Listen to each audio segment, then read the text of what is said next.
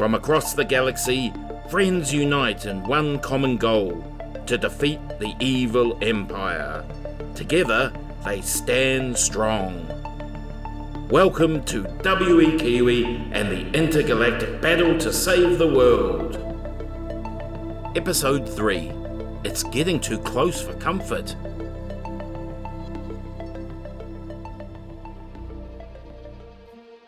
Goldfish in his fishbowl smiled a thank you to WE.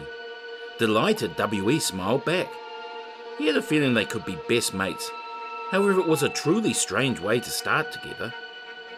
Then, just as WE thought all was well, he felt himself and his fishy friend moving forward. WE's toes started to curl up with fear. They were stuck on the conveyor belt and were inside the building before they knew it. The belt moved on. In desperation, WE glanced around. He couldn't jump off, as the sides of the conveyor belt walls were too high, especially for kiwi birds holding fish bowls. It was going up and up, and WE was getting scared, and even more scared. Within seconds, they had slid down into the dark bottom of the building. All he could see was the belt turning in front of him, left and right, up and down. None of the turns were going backwards.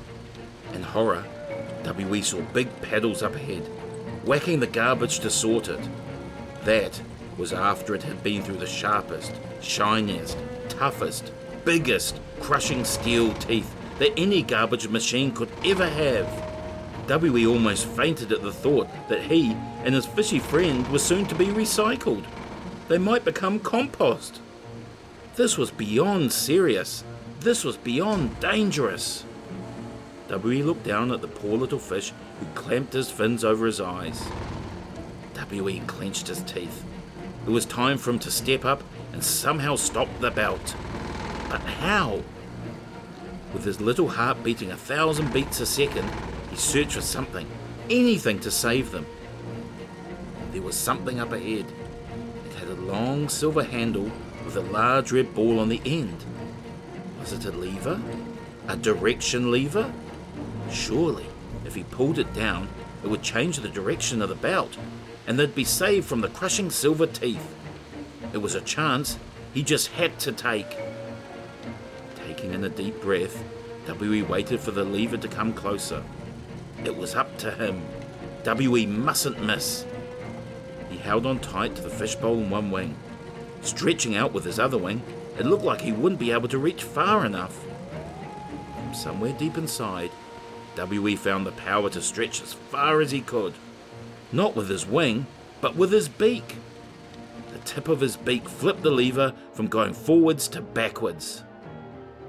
The conveyor belt buzzed, burred, cracked, and even burped. Perhaps confused as it had never gone backwards before. The goldfish heard the sound and felt the change of movement in his water. He took his fins away from his eyes and blew big bubbles of relief. WE had done it. The sweat stopped dripping down his beak, and the relief came over their bodies as they felt like they were gliding to safety.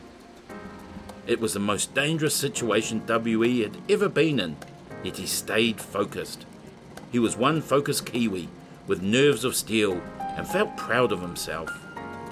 As the saying goes, what goes up must come down, so surely what goes forward can also go backwards. The hero of the day thus far, W.E. Kiwi, with his fishy friend, went all the way backwards up and out of the building. However, they were unceremoniously dumped right back in the pile of garbage. It was smelly, stinky, and worst of all, mushy and wet. At least WE still had the fishbowl tight in his wings. He didn't have big wings, but they were strong enough for the toughest of fishbowl rescues. WE moved back to the side entrance.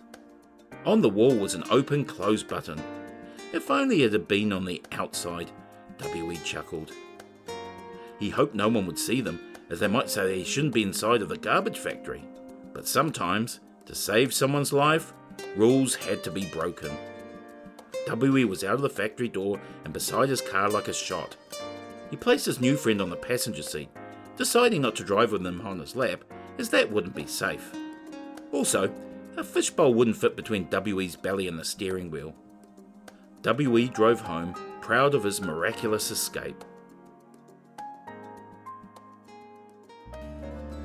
Panic bells rang in W.E.'s head when he got home and looked at the time. It was after nine o'clock, and he was supposed to start work at eight. He placed the fishbowl on the kitchen table. There was a terrible stink in the house. W.E. went looking for it in the living room, bedroom, bathroom, but couldn't find the source. Could it be coming from outside? Maybe Louisa put some smelly compost onto her garden. W put his wings over his eyes to concentrate. As soon as he put his wings over his eyes, he realized the stink wasn't coming from the outside of the house. It was coming from him. The filthy garbage pile had made him one of the stinkiest Kiwis ever. He smelt like a soup of rotten eggs, onions, and old cabbage mixed together, even as bad as cat poo. W ran into the bathroom, threw his dirty pajamas on the floor, and jumped in the shower. He splashed hot water, soap, and shampoo all over himself, having one of the fastest showers in the history of showers. Opening his wardrobe, W.E. decided on what clothes to wear. He may have driven around town, saved a fish from certain death in his pajamas, but it would be outrageous to go to work in them. No Kiwi should do that.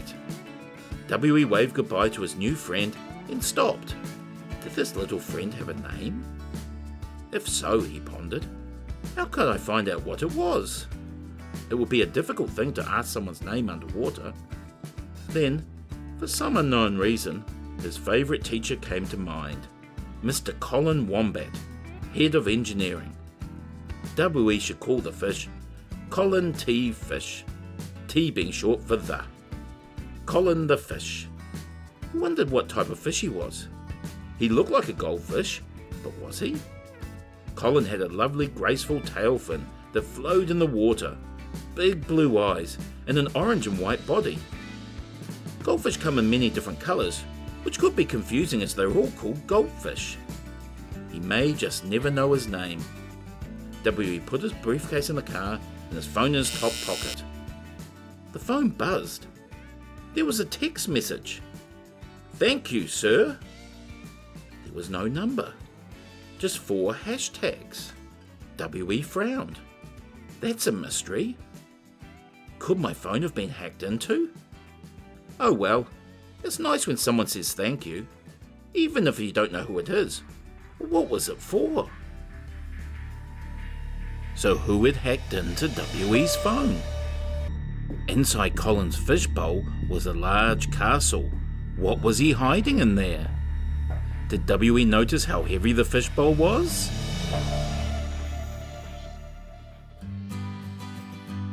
Stay tuned for the next episode in W.E. Kiwi and the intergalactic battle to save the world. And don't forget to become part of the team.